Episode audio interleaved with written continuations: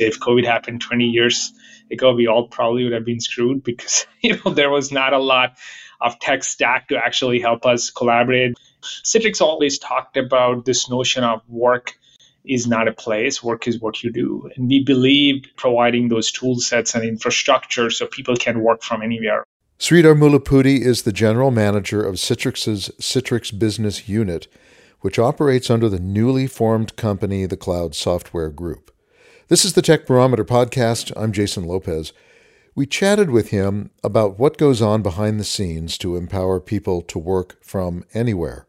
Citrix and Nutanix have worked together to expand the capabilities of enterprise computing. If you're a Nutanix customer and you use Citrix, you can do something you couldn't do before. Take what you run from your private data center, replicate it, and run it from Azure or AWS in a public cloud. IT can manage this stuff in the back end. They can more easily move data and do it securely and remotely. We've done the initial work of understanding the stack really well and creating those abstractions and other stuff.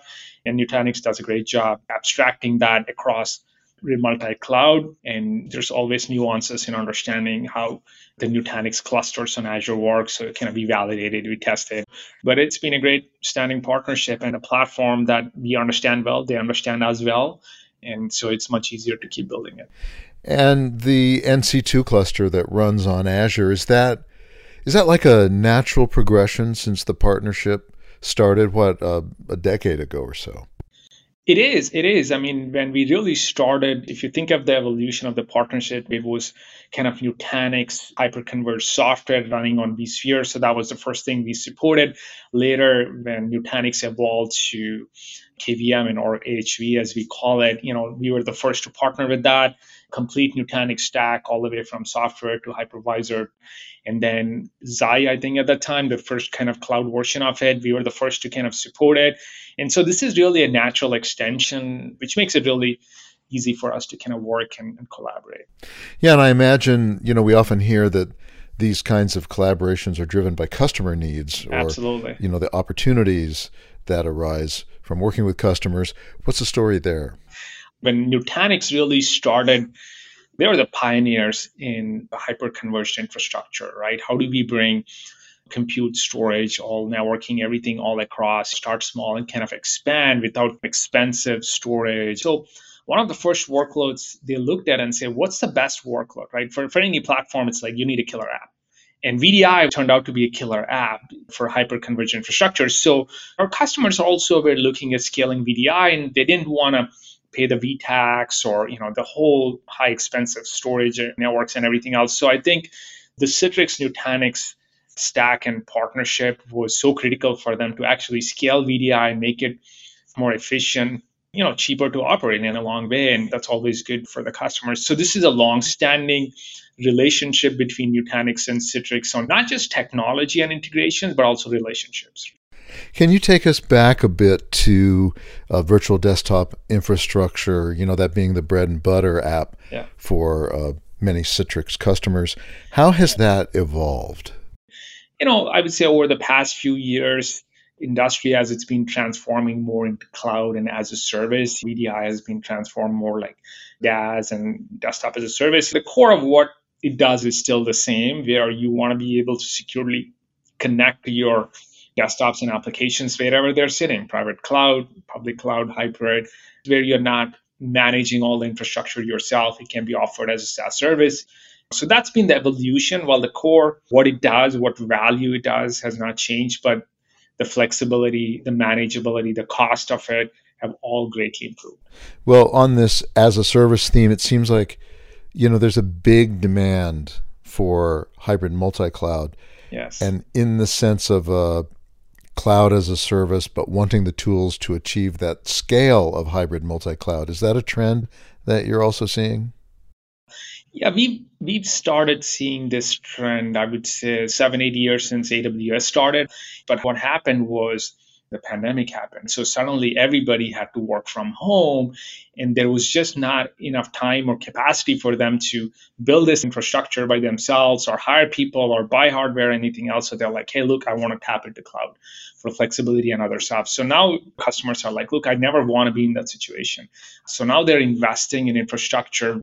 They want to have hybrid multi cloud. I think some of the recent trends where customers are saying, like, I also want to use my spend on cloud just because the market conditions are changing, the economic times are changing. So I think we'll come back to an equilibrium where they want that flexibility. Hey, for certain use cases and workloads, I want to put it in my data centers or private clouds. I think that's most. And some I want to use public. And I wanted that flexibility back and forth. I think now there's a little bit normalization and people understand one, I don't want to get locked into any single cloud. I want to have that flexibility. So now they're coming to their partners like Citrix and Nutanix as well to say, like, hey, how do you provide that hybrid multi-cloud solution, give optionality, don't lock me into a single cloud provider and have that flexibility and choice. So customers want that choice more. Right. And so choice on that idea of having options, if they're running in the public cloud, are you seeing them move from one public cloud to the next? Yeah, I think few things are happening there. One, if they're a pure data center, kind of a private cloud type of a customer doing it themselves in their data centers or maybe colos, there's trends where like, look, I don't want to be in the data center business and I want to use uh, somebody else data center, public cloud kind of a data center. So that trend has been going on for a while. I think second, they also understand the power of these clouds and relationships they have uh, whether it's you know Azure or Google Cloud or AWS or others, and they don't want to get locked in. The move away from a data center, I think, is driving the hybrid discussion. The move to adopt multiple clouds for flexibility, best of breed solutions, uh, is driving a multi-cloud discussion. And I think that's creating opportunities for vendors like Citrix and Nutanix because they look at it and say, hey, look, I don't want to triple my operational complexity if I have one here, another cloud, and others. So like I would rather have that flexibility without paying the cost. So that's where they look at hybrid multi-cloud vendors and how they can help. Well, just one more question, and this one looking to the future. Yeah. On that idea of being able to work from anywhere, you know, where we started our discussion, what are the challenges that still remain in your estimation? If there was one thing pandemic kind of showed us that I think we made you know quite a big progress in technology evolution, whether it's bandwidth, service availability, device, and everything else for us to actually collaborate. Sometimes jokingly say if COVID happened 20 years ago, we all probably would have been screwed because you know there was not a lot of tech stack to actually help us collaborate. Citrix always talked about this notion of work is not a place. Work is what you do. And we believe providing those tool sets and infrastructure so people can work from anywhere, right? I mean, you know, we pioneered the delivery of, you know, applications. Way back in the day, we did GoToMeeting. I mean, now we have Zoom, you know, and a bunch of other tools as well. So we always believed in that model. I think both in terms of infrastructure, whether it's device or network or applications and everything else. Now we are a little bit more hybrid. I do believe innovation drives growth and value and sometimes you got to figure out how to bring people together. And, and, so i think hybrid becomes very important. What does that hybrid experience look like right? I think past two years we're all remote.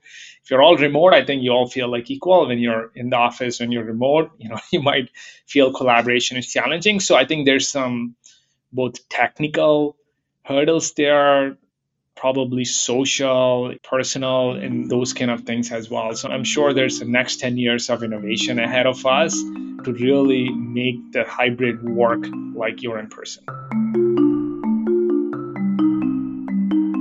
Sridhar Mullapudi is the general manager of the Citrix business unit in the Cloud Software Group. He's been with Citrix since 2001. This is the Tech Barometer podcast. I'm Jason Lopez. Tech Barometer is produced by The Forecast, a publication of Nutanix. Check us out for other stories on technology and the people in tech at The Forecast by Nutanix.com.